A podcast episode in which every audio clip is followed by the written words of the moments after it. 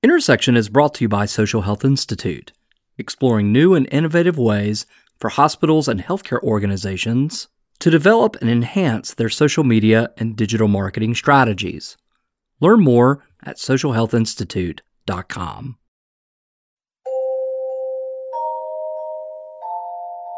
Felt a little guilty that I have all this and I just saw these people that are, you know, sleeping in the street or in this caravan that's they're trying to get get a new life. Welcome to Intersection. I am Bobby Rettew, storyteller.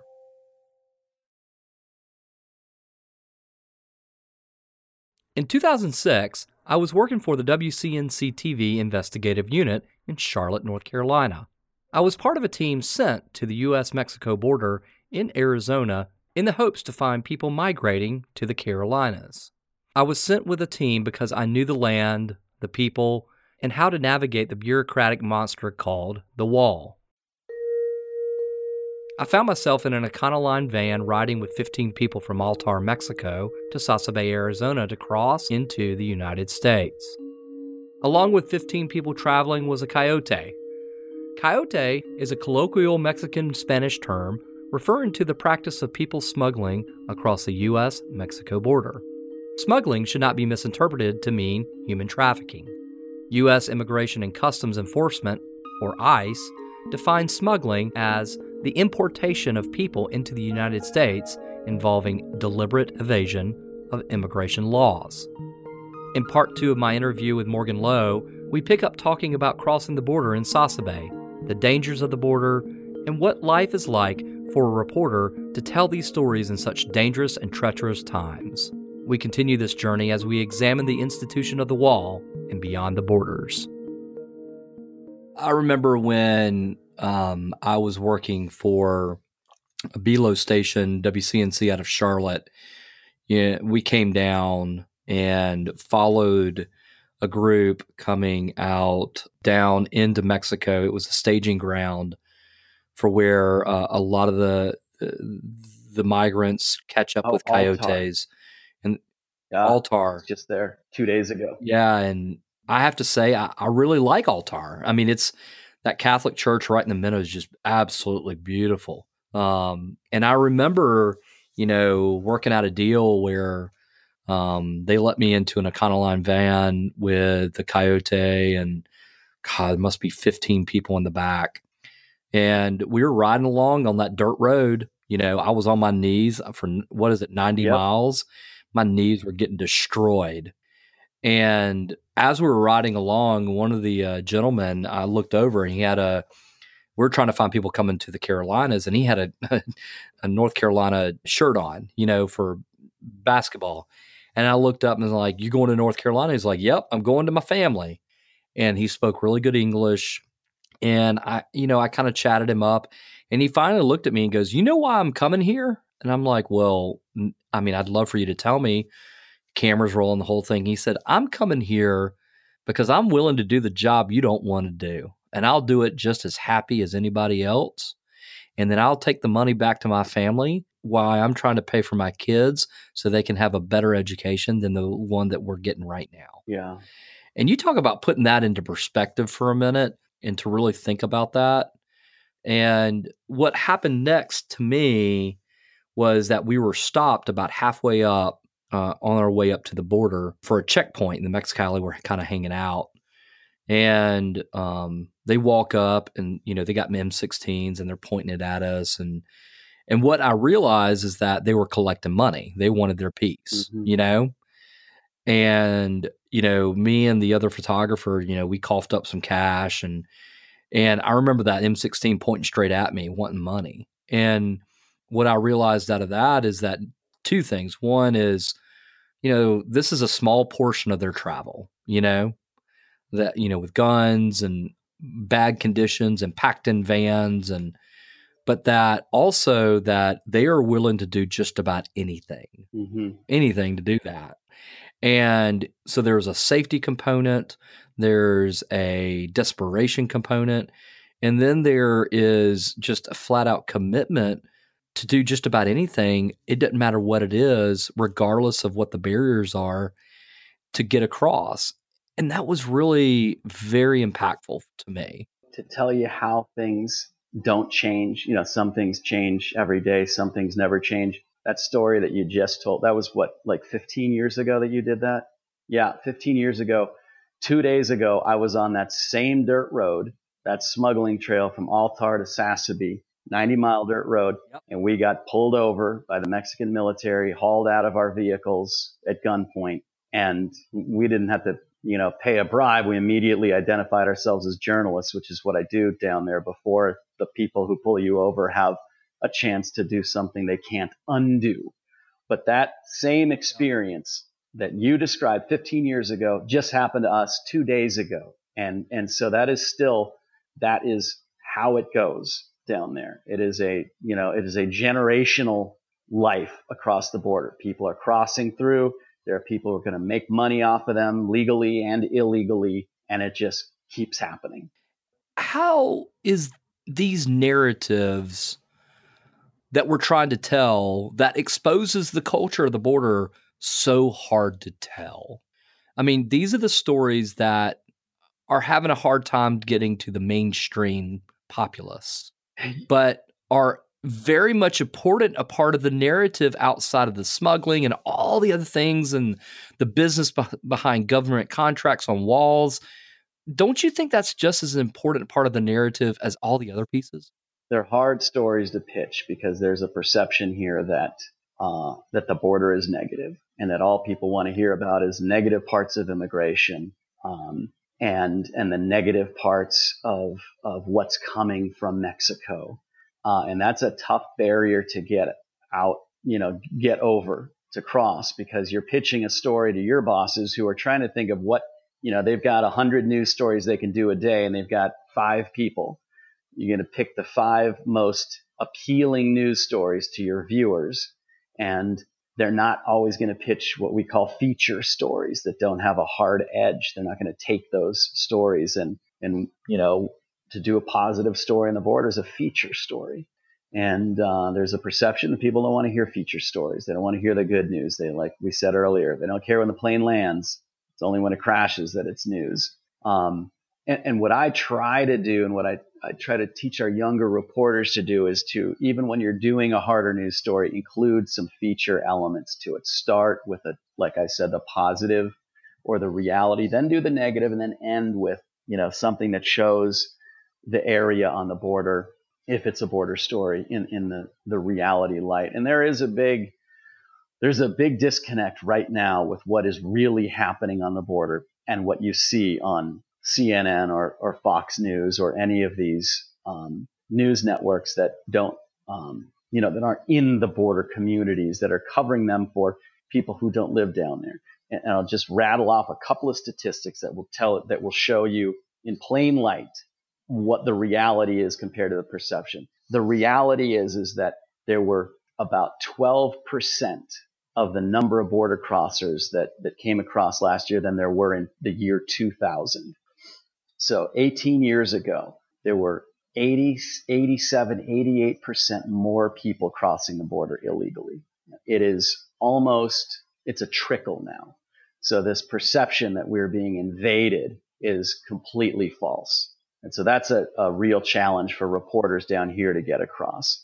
Um, you can see the statistics on it, and some people don't believe statistics. These are Border Patrol statistics. Or you can go down to my family's ranch when you and I were down there in the early 2000s, kicking it around, you know, hiking, shooting stories, there was garbage all over these trails from immigrants who were coming across and discarding trash and, you know, laying up under trees overnight. You could see clothes and garbage everywhere. It's been about 15 years since I've seen any new trash on the smuggling trails because the wow. numbers have dropped so much. Uh, and it has been a gradual and steady decline. And, and, so, why is there a decline? Well, the economy collapsed in 2008, so some of the jobs went away. But also, you know, a lot of the people that were going to come over have come over and stayed, and uh, and they don't go back to Mexico anymore and then come back like they used to. Uh, they used to come across in the spring, work all summer, and then go home for the holidays and then come back across. It's become so difficult that they're staying here now. So that's less traffic. But um, but the reality is is that the number of illegal immigrants crossing the border is at a historic low and has been at this low and declining for the past three presidencies. That's a story you don't really see um, on national news. One of the things, and I'm going to kind of turn a little bit, but I'm going to bring it back. I left there to, uh, in I think it was 2001 to go back to uh, to the South to go back to grad school. And uh, when I left, um, I, I, left right at a time. If I would have stayed one more, I think uh, six months, you and I would have probably gone to Afghanistan together um, because I left and then you went. And I remember being in grad school, being very nervous when you were going to come home and covering that. Talk about going over there to cover that story because it was a huge safety issue. Yeah.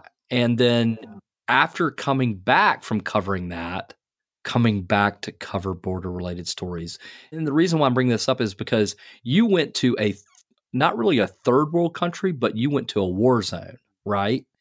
But the American border, Mexican border is now being considered a war zone. Talk about the compare and contrast there a little bit. Yeah, well, the border fluctuates in safety, and it fluctuates for a number of reasons. But the main one is, is you know, is there a drug cartel controlling the traffic? If there's a drug cartel controlling the traffic, it's a safe zone because it is a business, the drug business. If it's two cartels or gangs fighting over a smuggling route, then it's dangerous because they fight, bullets go, you know, to unintended targets so those are that's cyclical. And throughout the last 20 years, it's been cyclical here. And, and I've crossed and done reporting across the border there during some of those really dangerous times. And I think that, you know, carrying a hidden camera and hiring a smuggler in Mexico or, or going on a ride along with Mexican police during a drug war um, really prepared me for the mindset that it would take to cover the invasion of Iraq which is what I, I covered um, back in 2003 because um, I wasn't a reporter from just, you know, a regular metropolitan city. I'd been used to being somewhere where you really have to watch your back.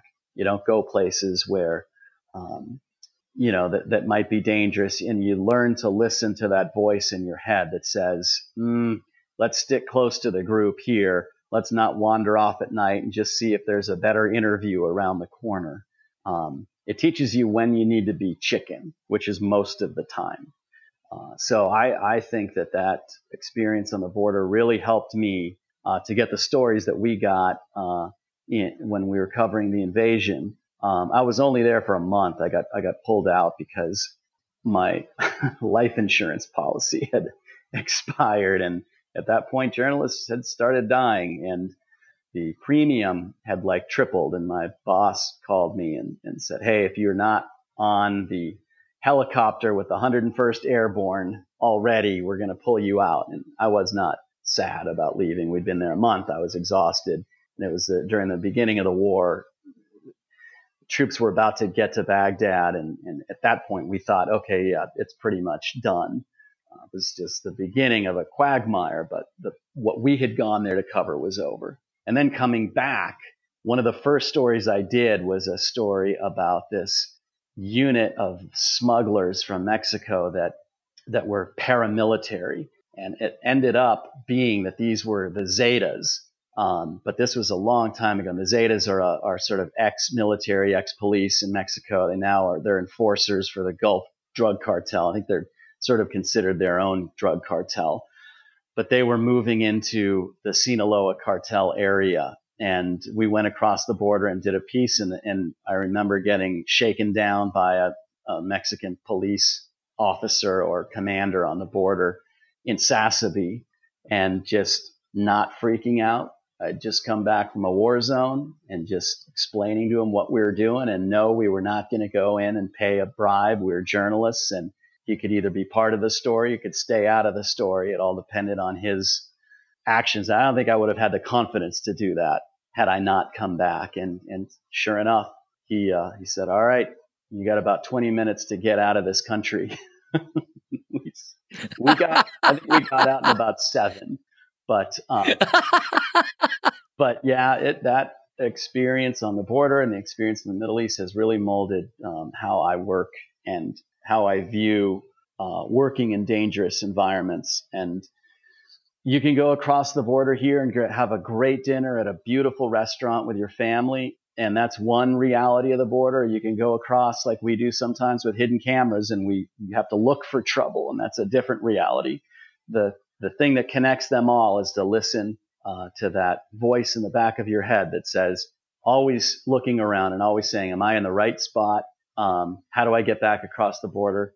Um, you know, what's my goal here and how do I do it the safest that I possibly can? And uh, yeah. Uh, if I understand correctly, um, and correct me if I'm wrong, but I think you have sort of a loose connection with Vicente Fox. Is that uh, correct? Yeah, very loose, but I met him. So Vicente Fox is a former president of Mexico. He was the first uh, candidate outside of the ruling PRI party to be elected. And I think believe he was elected in, in the year 2000. Um, and I had met him in like 1996 when he was a governor of one of the states, and he was at a, a, conference up here where they brought journalists and Mexican political figures together. He was just this up and coming politician. He was the former head of Coca Cola in Mexico. I mean, he was a smart business guy, but he was a governor. I met him at this conference and had dinner with him one night. And then couple of years later, I see the name of this rising star in Mexico running for president. And how do I know that name? Oh my gosh, I saw his picture and rec- recognized his mustache immediately. And uh, so I interviewed him a couple of times when he was running. And then when he became president, I ran into him in Nogales, Sonora, told my bosses, if you send me down there, I'll get a one on one with the president of Mexico. What? And I just, I, if I can just get in front of him, he'll remember me. And sure enough, luck had it. We ended up getting a one on one with him. And then I, I recently interviewed him. That was about six months ago, again, when he was uh, working on something new and he was up here in Phoenix. But I think he was the first head of state that I ever interviewed.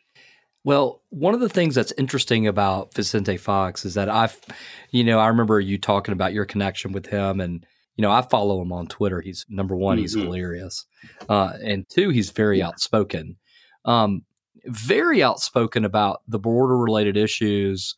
Um, this notion of the institution of the wall. Um, what I would love to hear from you is we we Americans have this perception of what the wall is, right? you know, it's this thing that blocks them from coming here, you know, and it's big and it's metal, which I think the the institution of a wall is even more than just the border itself. It's you know even crossing to other countries through airplanes and other stuff.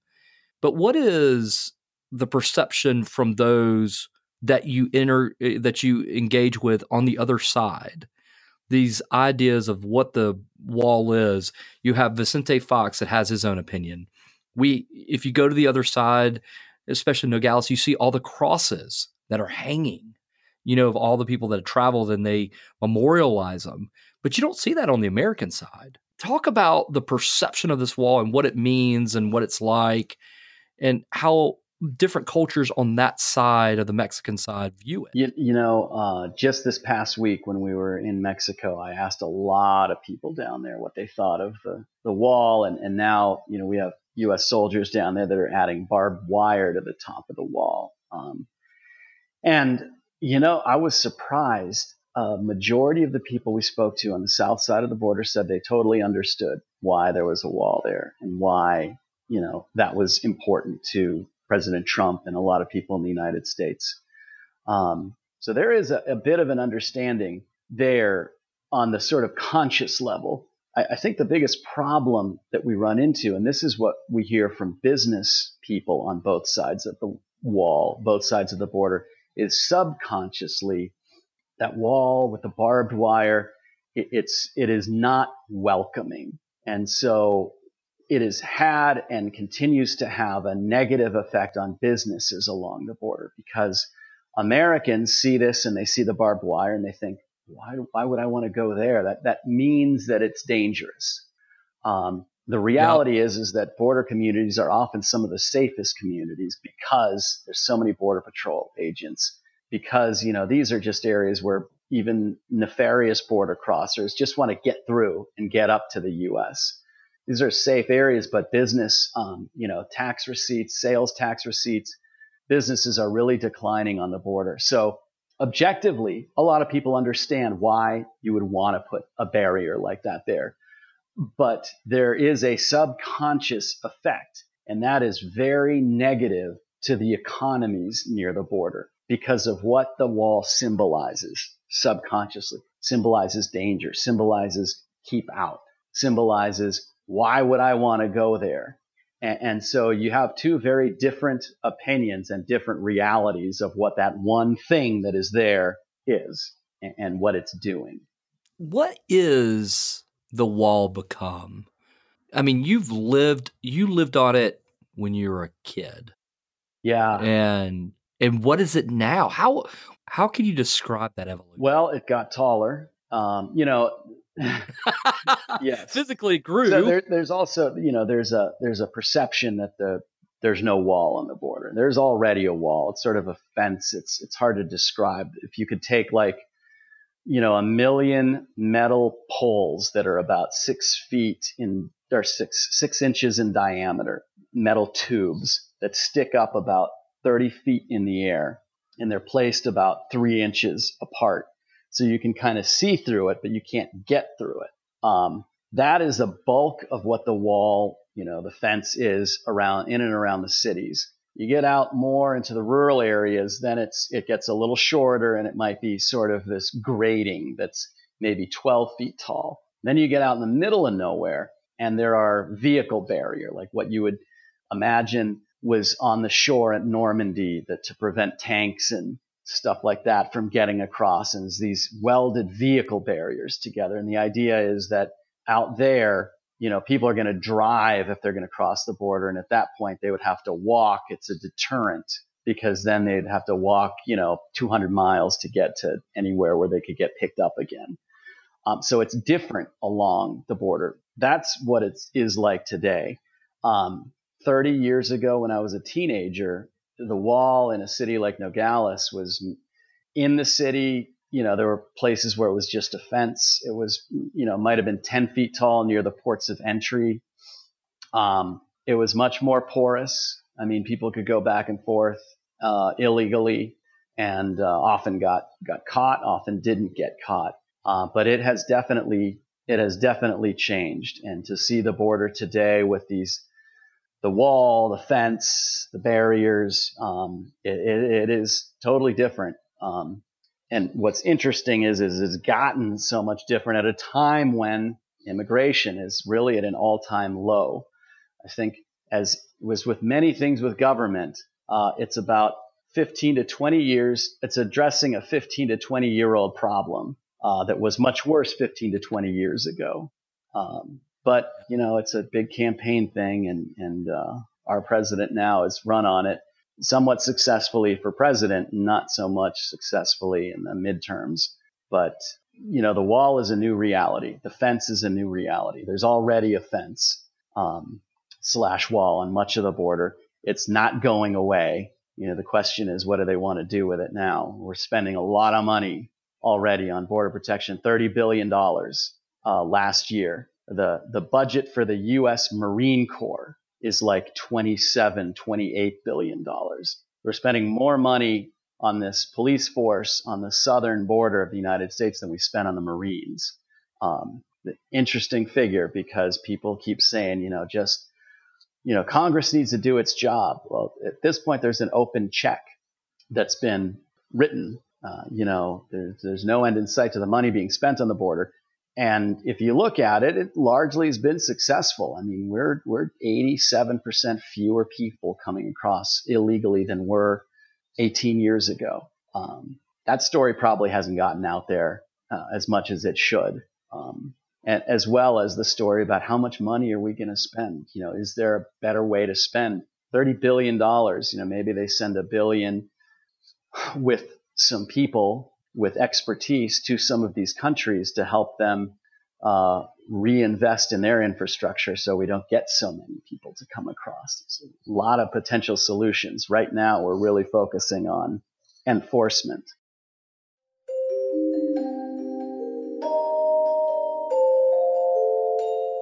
Now, a quick break to ask you for your help. Did you know Intersection Podcast is part of a network of shows, and we're looking for your feedback? We would appreciate your help if you could take a few minutes to fill out a short listener survey. Go to survey.intersectionpodcast.com. That is survey.intersectionpodcast.com. We hope you'll share your experience. Hi there, this is Bobby again. We need your help. If you like Intersection, we'd really appreciate you taking a moment to leave us a review. Whether you listen to us on Apple Podcasts, Google Play, or Stitcher, please take a moment to leave a review. This is important because it helps others find our show. Thank you so much for your help. One of the things that I think we can take away from a lot of that discussion too is your experience beyond just the typical visual wall. You've been in the tunnels. And how have those changed? Are they gone? They still there? Are they still being used? They still being dug? And what was it like to report from a safety issue? Yeah, one of the arguments about uh, against having a wall is, you know, you the governor of Arizona, uh, Janet Napolitano, used to say, "You build a 25 foot wall, I'll show you someone who's got a 26 foot ladder." Um, but there's also, you know, the tunnels that come underneath the wall. You know, the wall's a barrier. It stops the low hanging fruit from coming across, but there's always a way around, either over or under. And, and the tunnels are an interesting um, phenomenon because they, they sort of um, ebb and flow. And so in the past, tunnels, so let's take this, the two cities of Nogales. Um, there, there are two washes that run underneath the cities. Uh, and, and there's some grading down under the ground in those washes. Well, in the past, know, they used to go down, smugglers would go down and they would dig tunnels out of those main washes to just get around the border. And then they dig into like the sewer system or the piping system in the United States. And so you'd have this long tunnel that goes under the city that's this wash. And then you'd have these side tunnels that are dug out, sort of smaller ones that might go 20 or 30 feet. And they keep that open for three or four days they get enough drugs and people, it's already paid for the tunnel, and everything else is profit. That's the business model. Um, those we're seeing less of because of technology on the border. Uh, Border Patrol agents have this ground penetrating radar, and they can tell if something's different, and they use that all the time going across the border. So, what we are seeing now more of and more commonly are these like old, like mine shaft, like the tunnels that make the news, you know, lighting system, oxygen, you know, fans that blow out, a pulley cart system. And those are a little farther away from like the ports of entry, much more elaborate, much more, you know, deep down underground, obviously a lot more expensive to do. So it's not a drug gang that builds those. It's, you know, money from a drug cartel. The kingpins that are down farther in Mexico are funding these.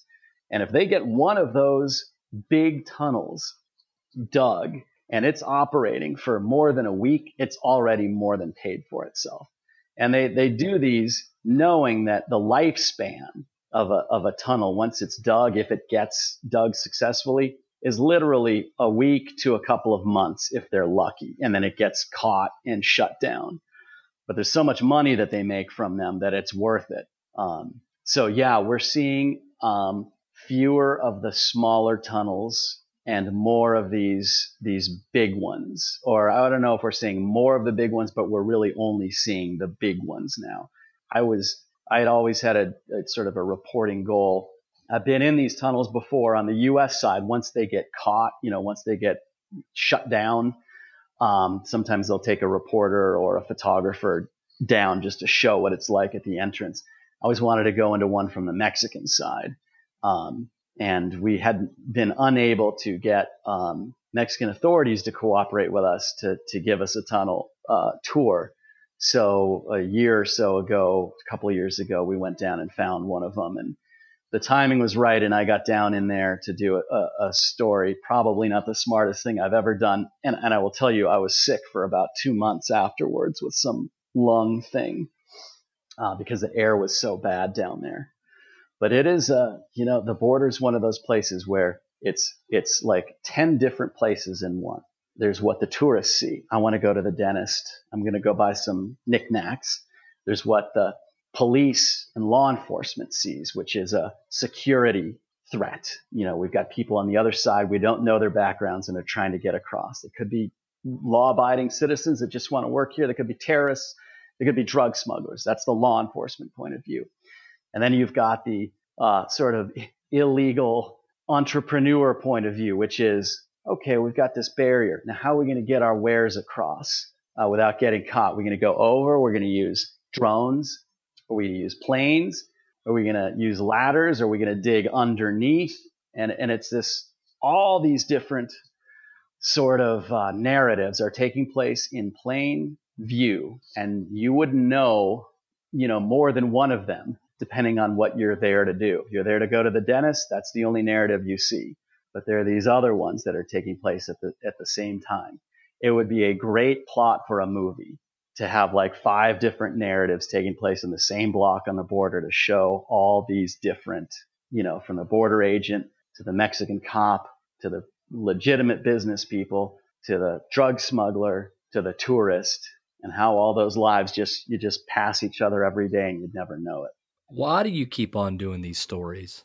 Well, these are interesting stories. I mean, any reporter, you know, covering City Hall is great and it's important, and covering, you know, local issues is is, is great, and that's sort of what we get paid for, you know, to to do day in and day out. But getting to go cover something that most, you know, getting a front seat in something that most people don't get to see, and it's some of that life on the border. It's just really interesting. Um, it's colorful. It's scary sometimes. It is rewarding sometimes, and it's sometimes it's really depressing.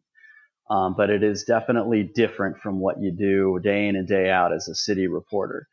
Sometimes it's depressing. This last time I came back, I was really having, you know, witnessed for three days the poverty um, down there. It sort of got to me this time. I, I came back at two in the morning from being down there for a few days and to my nice little warm house, safe neighborhood.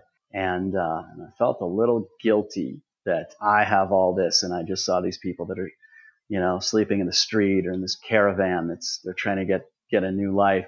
Um, but I wouldn't have that feeling if I wasn't a reporter on the border, if I if wasn't affected by that. And I think it helps me when I talk to just regular people. It's helping my kids who are growing up fairly sheltered here in Phoenix to understand that there's a different world out there. Um, and so I try to get that across in my reporting as well as in my personal life. That just, you know, there's a, you know, people say there are two sides to every story. There's 50 sides to the border story. And then probably some sides that I haven't covered yet that I would like to.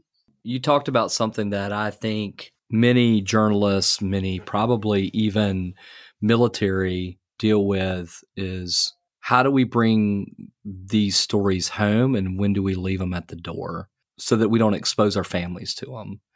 Talk about your experience of managing that.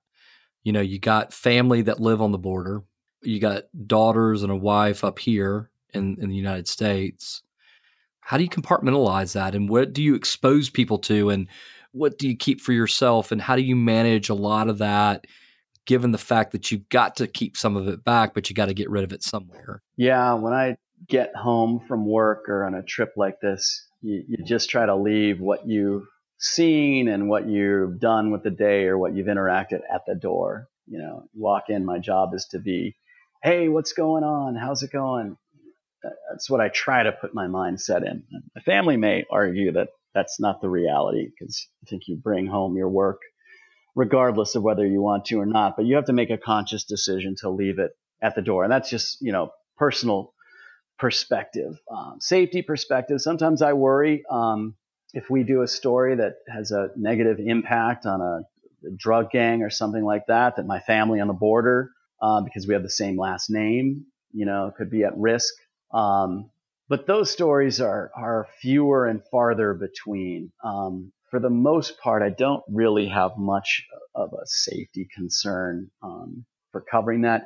There's one exception, and that is actually we've done some pieces on some vigilantes who come here uh, to, you know, join militias or create what you call a militia and patrol the border. And some of the pieces that we've done on them have not been received well by them. Uh, and in the back of my mind, I'm always a little concerned about one of these guys deciding to show up here or um, teach that reporter a lesson. Um, but you know, for the most part, I am very lucky to be a reporter in the United States because we are very safe here for the most part.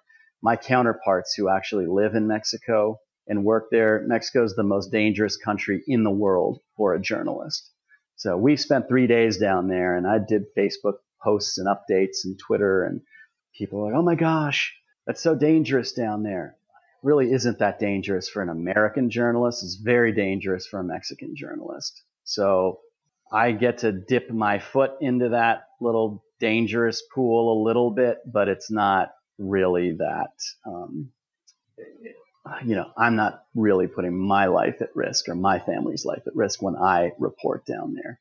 Uh, and it's it's a sad state of affairs down there that the my counterparts on the Mexican side, some of whom I know fairly well, are really every day that they do their job, they are they're putting their lives at risk, whether it's the government not wanting them to report what they're reporting, or more often than not, factions in the drug trade um, that get very offended very quickly when you mention them or their organization, or you do a story that reflects negatively up- upon them. Why do you teach? Ah, teach because I've got kids in private school and I'm just a journalist.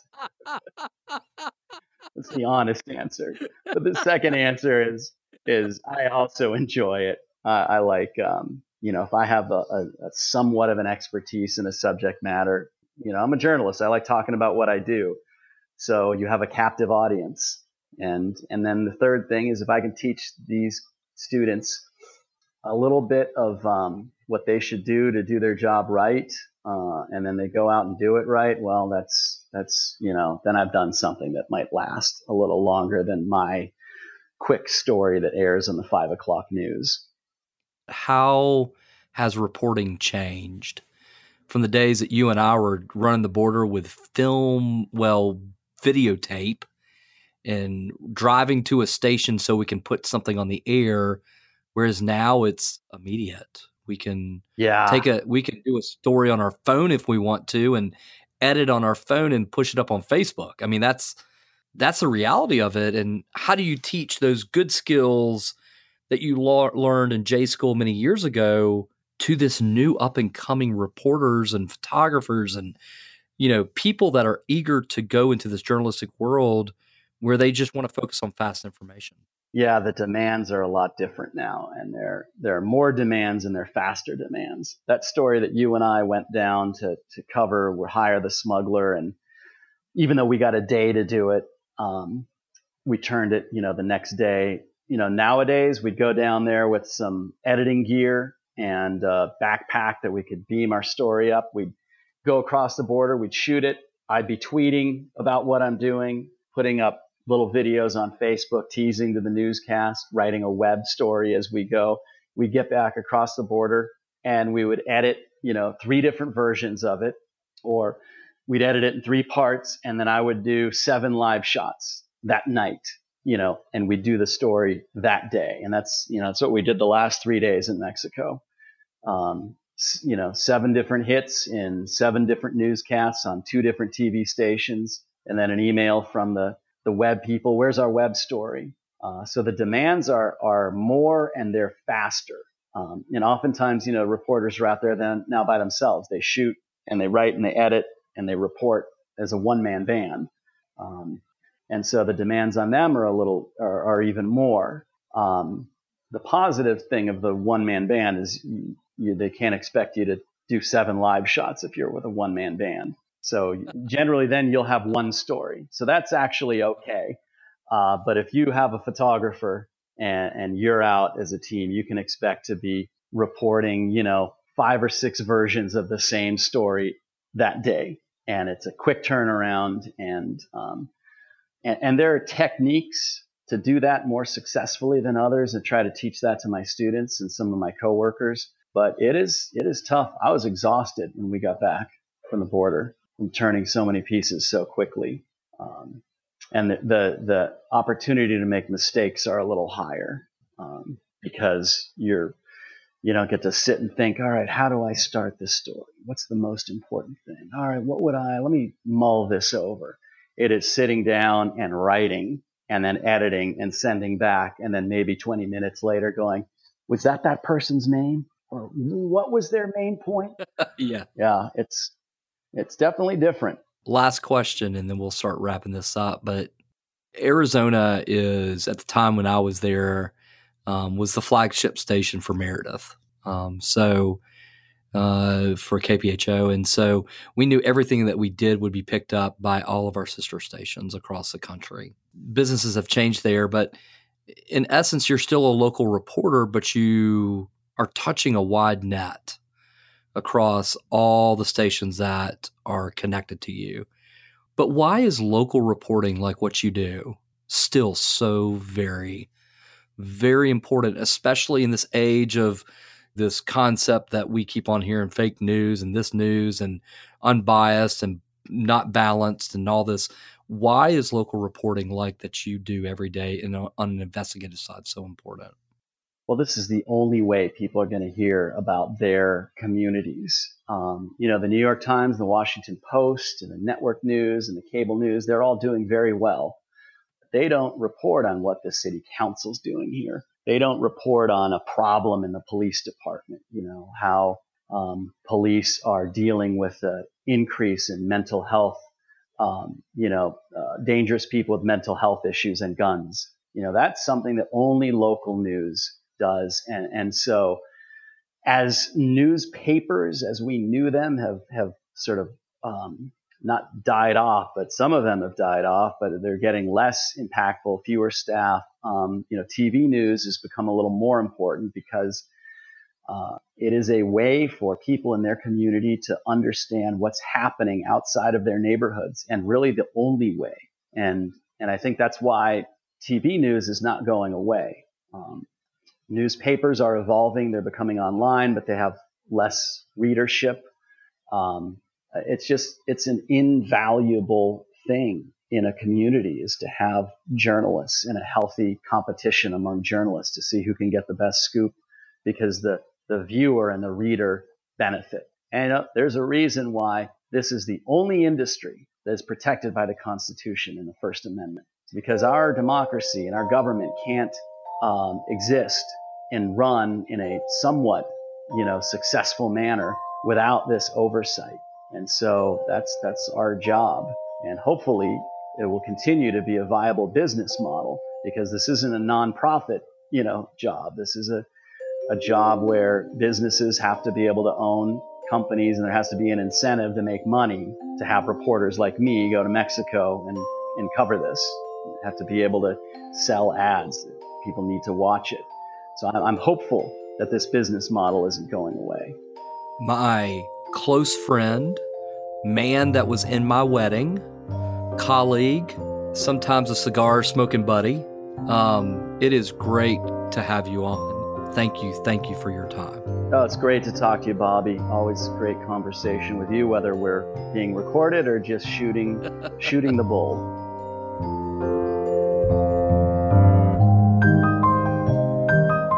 Thank you for joining us. We hope you enjoyed the conversation and exploration. Most importantly, the many intersections inside the world of storytelling. Intersection is powered by the Touchpoint Media Network, podcast dedicated to discussions on all things healthcare. Go to touchpoint.health for many other podcasts exploring digital marketing and online patient engagement strategies, CIO and technology strategies, the challenges of the online physician, the power of the e patient, and most importantly, the power of storytelling. To learn more, go to touchpoint.health. That is touchpoint.health.